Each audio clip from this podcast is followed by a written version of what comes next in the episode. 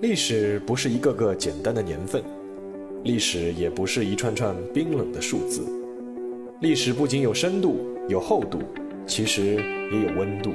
行事有态度，做人有温度。我是馒头大师，欢迎来到历史的温度。让我们读懂过去，活好当下，探面未来。各位听友，大家好，又到了周五，我们又见面了。那今后如果不出意外的话呢，我们的节目呢就每周五更新一次。啊，之前有一位音频平台的编辑跟我说啊，说啊，老师你的内容很好啊，反响也不错啊，那能不能加大播出频率？那我就问，那你们觉得一周几次比较合适呢？他就回答说，那当然最好就是日更啊，就是每天都推送啊。那我当时真的是三滴汗，因为 熟悉我的听众朋友们都知道。我其实每周还要写三篇，就是还要更新三篇，大概每篇八千字左右的微信推送，就是历史上的今天嘛，还要外加两篇短的图片推送。比如说我现在在录这个音频的时候，我那个明天图片推送还没有写，现在是晚上，哇，已经是凌晨十二点了。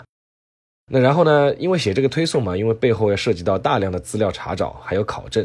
那另外呢，最近还在忙《历史的温度四》这本书的编选和校对，那希望能够在下半年能够推出嘛。呃，而且就是就这个音频节目来说啊，其实做起来没有我原来想象的那么轻松。那虽然就是故事可能我以前都写到过，但是大家都知道嘛，因为用来看的故事和用来听的故事其实是完全两个概念。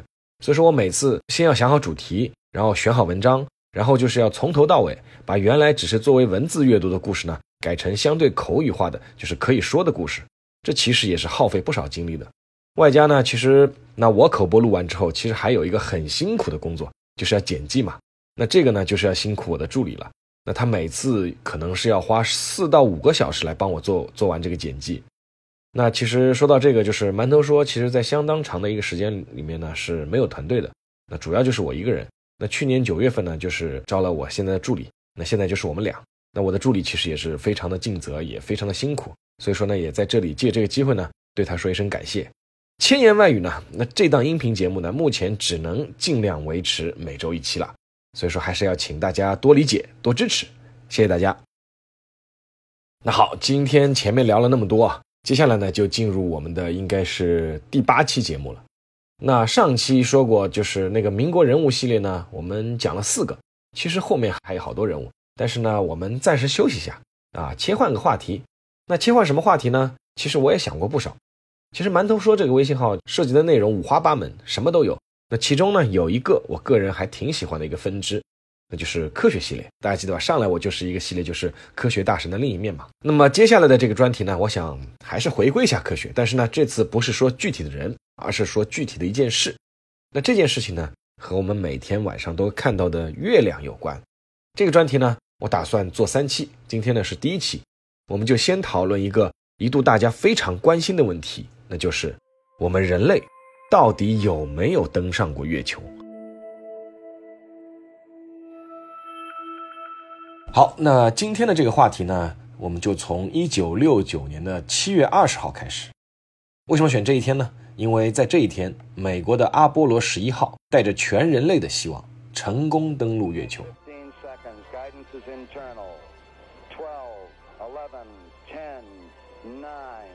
Ignition sequence start. Six, five, four, three, two, one, zero. All engine running. We have a liftoff. Liftoff on Apollo 11. Shadow. Four forward, drift into the right a little. 30 seconds forward. Contact light. Okay, engine stop. 这也标志着人类的足迹呢，是第一次踏上除了地球之外的另一颗星球。那即便到现在，无论从哪个角度看，第一个登上月球的那个宇航员，大家都知道阿姆斯特朗，他的那句话呢，依旧让人心潮澎湃。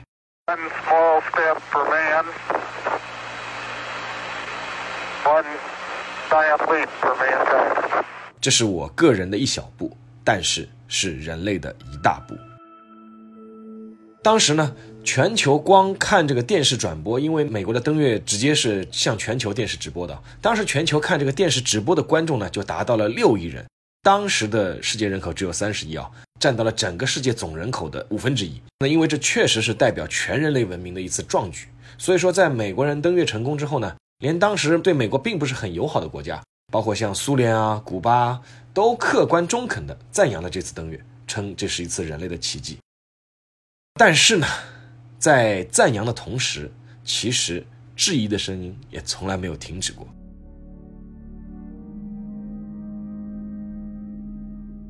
那今年已经是二零一九年了，对不对？恰好是人类登月成功的五十周年。这五十年来，有一个来自民间的争论就从来没有停止过，什么呢？那就是美国人到底有没有登上月球？根据一份调查显示啊，有至少两千五百万美国人。他们是相信自己的国家制造了一个大骗局，根本就没有登上过月球。而曾经在阿波罗计划中工作过的一个教授叫比尔·凯恩，因为他为什么有公信力呢？因为他在阿波罗计划中工作过。他呢写了一本书，叫做《我们从未登上月球》，书名就叫这个啊，《我们从未登上月球》。那这本书出版以后呢，更是火上浇油，把这种质疑的声音啊是成倍放大。比尔·凯恩教授呢在这本书里面曾经提出过一条完整的假设链，什么呢？按照他的推断是这样的，就是一九六九年七月二十号当天载有美国宇航员的那个火箭啊，确实是发射了，但是它的目标不是月球，那目标是哪里呢？是南极。在南极呢，当时火箭的指令舱呢就被弹射出来，然后呢就被军用飞机给回收了。随后呢，那两位宇航员他是在地球上的实验室里面，其实就是在一个摄影棚里面，就表演了登月的全过程，然后呢再重新进入指令舱，然后呢再被投到太平洋。然后装作是从月球上返回来的，然后就完成整个所谓的登月。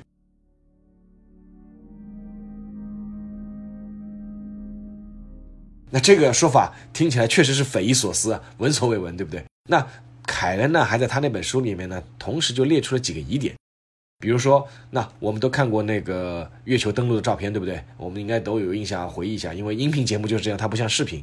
那大家脑海里回忆一下吧，就是当时登月的照片。其实如果回忆不出来，其实可以搜一下看一下。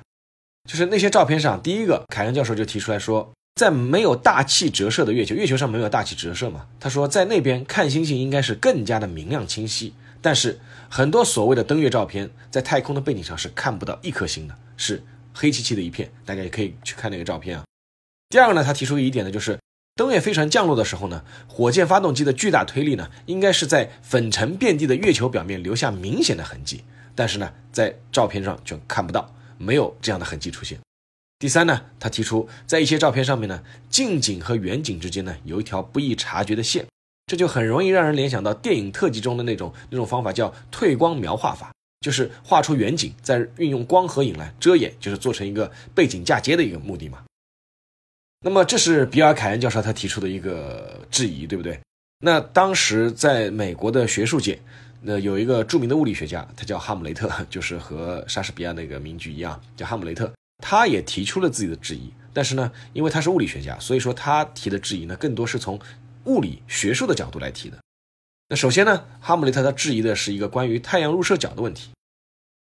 哈姆雷特教授呢，他根据阿波罗十一号飞船登月时宇航员拍摄的照片，然后通过阴影的计算，发现太阳的入射角和 NASA 就是美国航天航空管理局 NASA 所公布的宇航员在月面活动的时间呢、坐标点啊和月相周期啊这些一比较，是发现有明显的不符合的地方。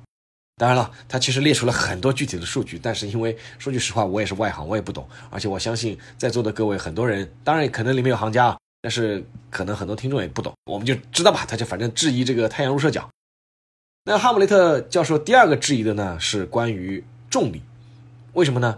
他是通过阿波罗登月的录像分析以后发现呢，他认为呢月球上的重力呢是地球的六分之一，这个我们都知道。那么即使全副武装穿了宇航服的宇航员加起来一共呢大概也就是六十英镑重左右，那么他就应该轻易的比地球上要跳的六倍远或者六倍高。但是他说从那个录像上看。宇航员充其量跳离地面也就三到四英寸，不到一米，他就觉得这很有问题啊！你这那个应该是六倍高啊。那么据说有些人把这个镜头放快到二点五倍的速度重放，一切呢就正常了。他们就觉得，哎，这套装备穿了这个跳的这个画面啊，很像是在地球上，这就是地球上应该有的速度、高度、距离和节奏。好，那么哈姆雷特教授他还有第三个质疑，他就是直接针对这个整个阿波罗工程的工程进度。那我们知道，当时美国人就是把这个飞船推送到太空的这个火箭，我们叫推进火箭，是土星五号。土星五号非常的有名啊，就是因为它的推力非常非常的大，功率很大很大。当时的土星五号火箭呢，是远远超过现在任何火箭和现在的任何的现代航天飞机。那土星五号火箭呢，什么时候研制成功的呢？是美国在上世纪六十年代研制成功的。然后他当时就能够轻而易举地把一百吨以上的负载送上地球轨道，能将几十吨重的物体推出地球的重力圈，用来发射空间站，其实也是非常轻而易举的事情。但是问题就来了，上世纪六十年代就发明了那么厉害的火箭，现在美国人反而就没有了，就弃而不用了。据说是连图纸都没有保存下来。那根据 NASA 就是美国国家航空航天局的解释啊，就说说什么呢？说因为土星五号的成本太高了。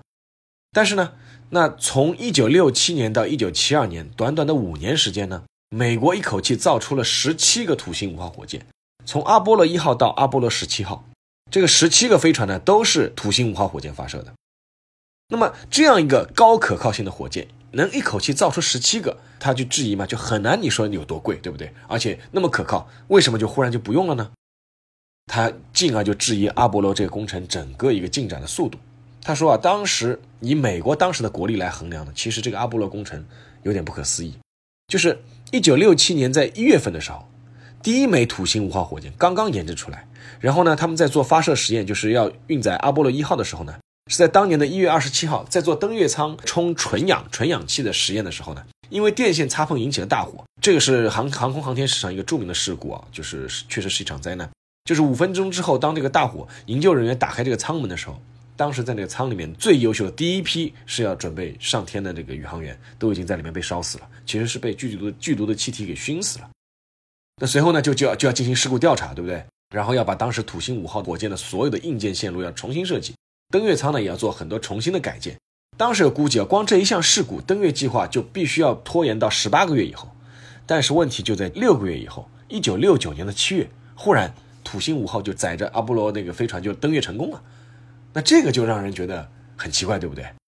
那其实啊，除了这些质疑，就网上还有一些其他的质疑，比如说在那个登月的照片看起来，说那个美国国旗好像是飘的嘛。但是问题是，大家都知道，月球上是没有空气的，没有空气是不可能有风的。那这个国旗是怎么飘起来的呢？那等等等等等等。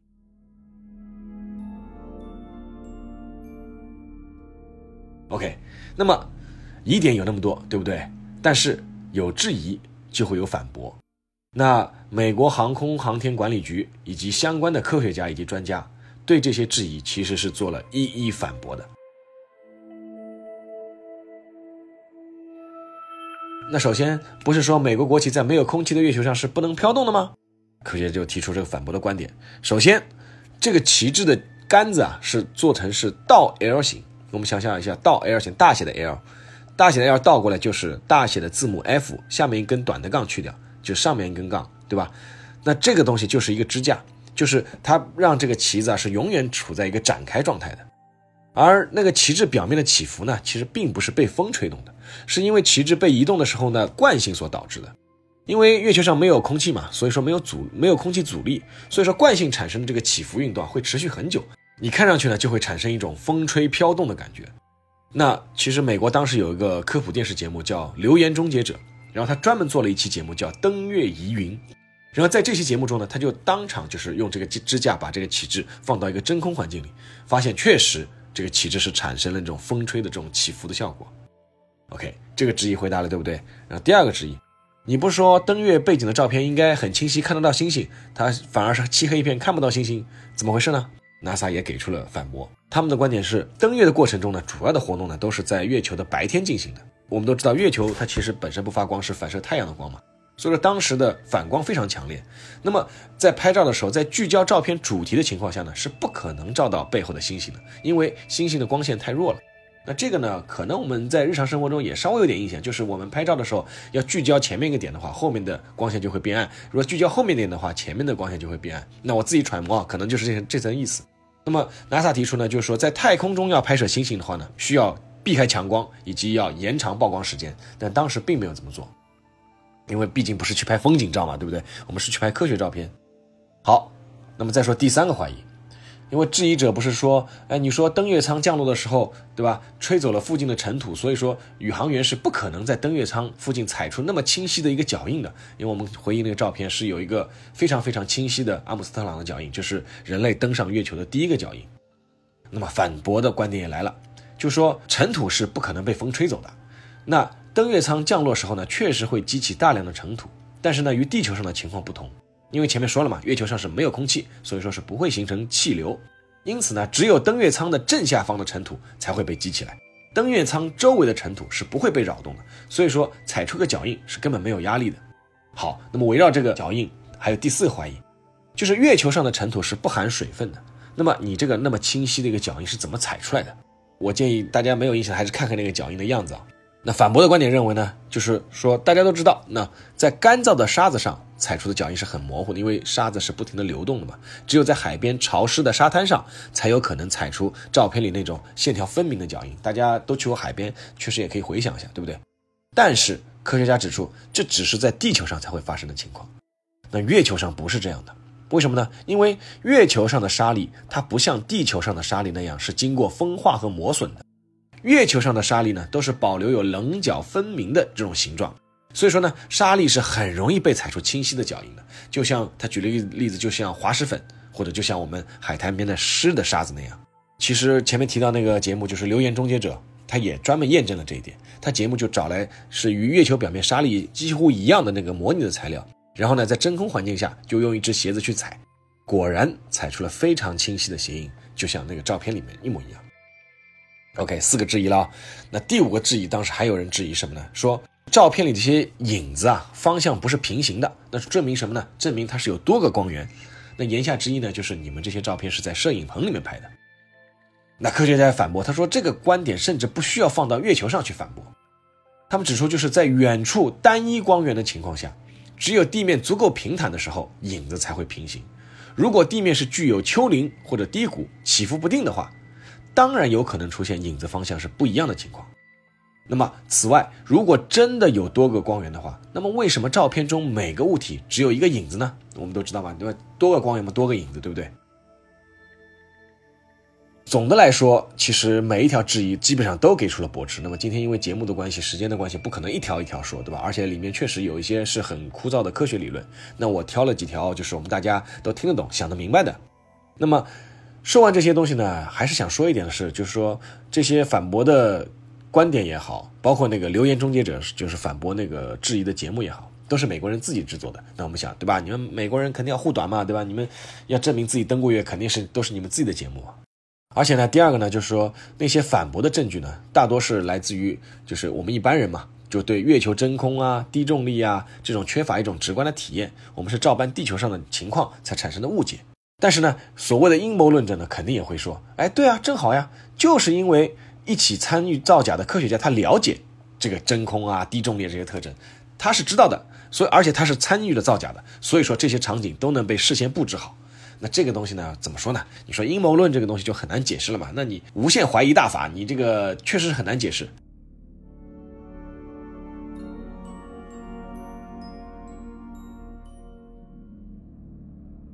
但是呢，接下来除了这个物理或者技术上的一些分析之外，还有一些完全是脱离这个登月事件本身，那支持登月事件真实的观点，他们是换了个角度。但是总的来说呢，我们可以听一下，还是有一定道理的。另外几个支持登月事件真实性的这个观点呢，角度是这样的：第一，当时的登月，我们前面说过，美国是通过电视转播，是向全球直播的。那么，如果我们假设这个登月事情是假的话，美国是没有必要冒这个险的，因为这是这个险太大了，是整个国家信誉会被毁的，你对吧？你完全没有必要去做电视直播，向六亿观众直播呀。那你自己登好以后说成功了，展示一下照片就行了，对吧？如果说是假的话，那真的话他可能有这个底气吧？那如果是假的呢？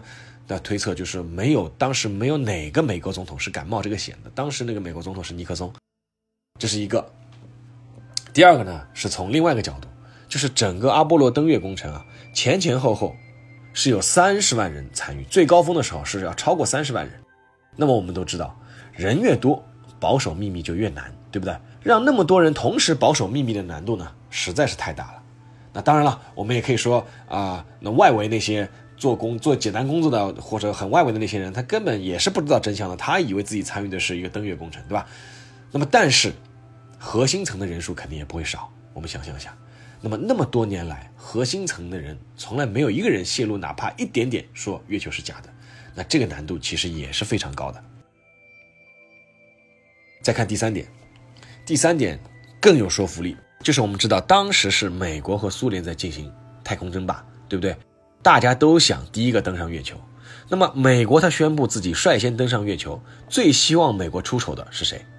毫无疑问嘛，肯定是苏联嘛，因为他是他的太空竞赛对手了。如果说美国造假，那苏联肯定有最大的动力去揭穿他这个造假。而且我们都知道，苏联的间谍工作还是挺强的嘛，对吧？但是这次登月以后，苏联没有抓到任何证据，而且关键还有一点是，苏联后来通过自己的月球十六号探测器，它取回了月球样本，然后呢是和美国交换过的，发现他们取回的月球样本和美国当时带回来的月球样本所含的物质基本上是一致的。那这里还提一下，因为当时那个。美苏争霸嘛，当时苏联是希望能够抢先登上月球，他们是当时他们提前是发射了月球十五号，那哪怕不能载人，他要抢先把一个东西送到月球上去。但是呢，月球十五号在着陆的时候发生事故，直接在着陆的时候就坠毁在月球上面了，就没有成功。所以当时其实我还写过，包括加加林啊，就是第一个太空漫游的那个宇航员是苏联。其实苏联还发射了第一颗人造卫星，在整个之前，苏联在整个太空竞赛是遥遥领先的，但是最后一步载人登月。就输给了美国，这个整个故事其实是挺有意思的。我在那个微信那个馒头说里面也写过一些，大家有兴趣的话可以去查一下。好，说了三个，那第四个，当时其实怀疑论者他还有一个证据，就是我不知道大家还记得这个名字吗？就是这个人叫斯诺登，对，就是爆出棱镜门的那个斯诺登。那当时呢，这个斯诺登呢是到俄罗斯去避难，他到俄罗斯避难以后，推特上出来一个以他名字发布的消息。什么呢？就是一句话说，我相信是俄罗斯首先探索的月球。那言下之意是什么呢？言下之意就是你美国人是造假的嘛，对吧？因为当时斯诺登说我掌握了很多美国的核心机密嘛。那在这个之前，英国媒体还透露过，说斯诺登手里呢掌握着是揭露美国1969年登月是造假的机密文件。但是问题就是在于，后来一个英国卫报的记者叫格林，他后来是。在推特中就发了说，那个斯诺登就发那句话的斯诺登账号是伪造的，所以说这个谣呢其实也被辟了。那么好，其实我们综合来看啊，那尽管质疑美国是否真的登陆过月球的疑问呢非常多，但是呢面对这些疑问，科学家还是基本上都一一给出了解答。那不光是在技术层面，我们前面说从政治也好，其他的角度也好，甚至从对手苏联的角度也好，都可以相互印证。那么作为我个人来说呢？我也表个态吧，那我还是倾向认为登月是件真的事情的，因为作假真的是太难了。那么说到个人意见呢，那就接下来要进行到我们馒头说的这个环节了。那来谈谈我自己的看法吧。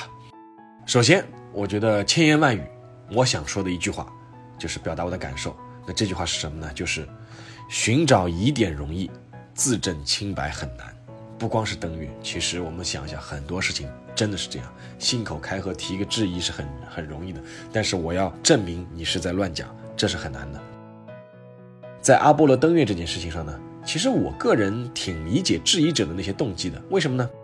因为整个登月工程啊，它毕竟是一件非常精密，同时又非常高度机密的工程。一旦双方的信息它不对称的话呢，就很容易产生阴谋论。那阴谋论的一个产生的一个很重要的条件，就是因为。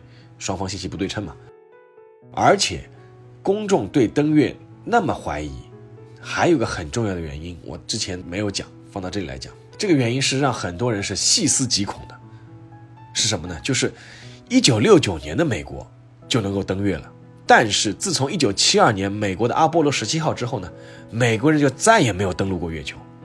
那按照美国人这个进展啊，他的计划早就应该建立月球空间站了。那你五十年前就能够登上去了，为什么现在就不登了呢？我觉得这也是让质疑源源不断产生的一个最重要的原因。五十年以前的人类科技已经达到这个地步了，五十年以后，半个世纪以后，那反而我们退步了吗？反而我们登不上月球了吗？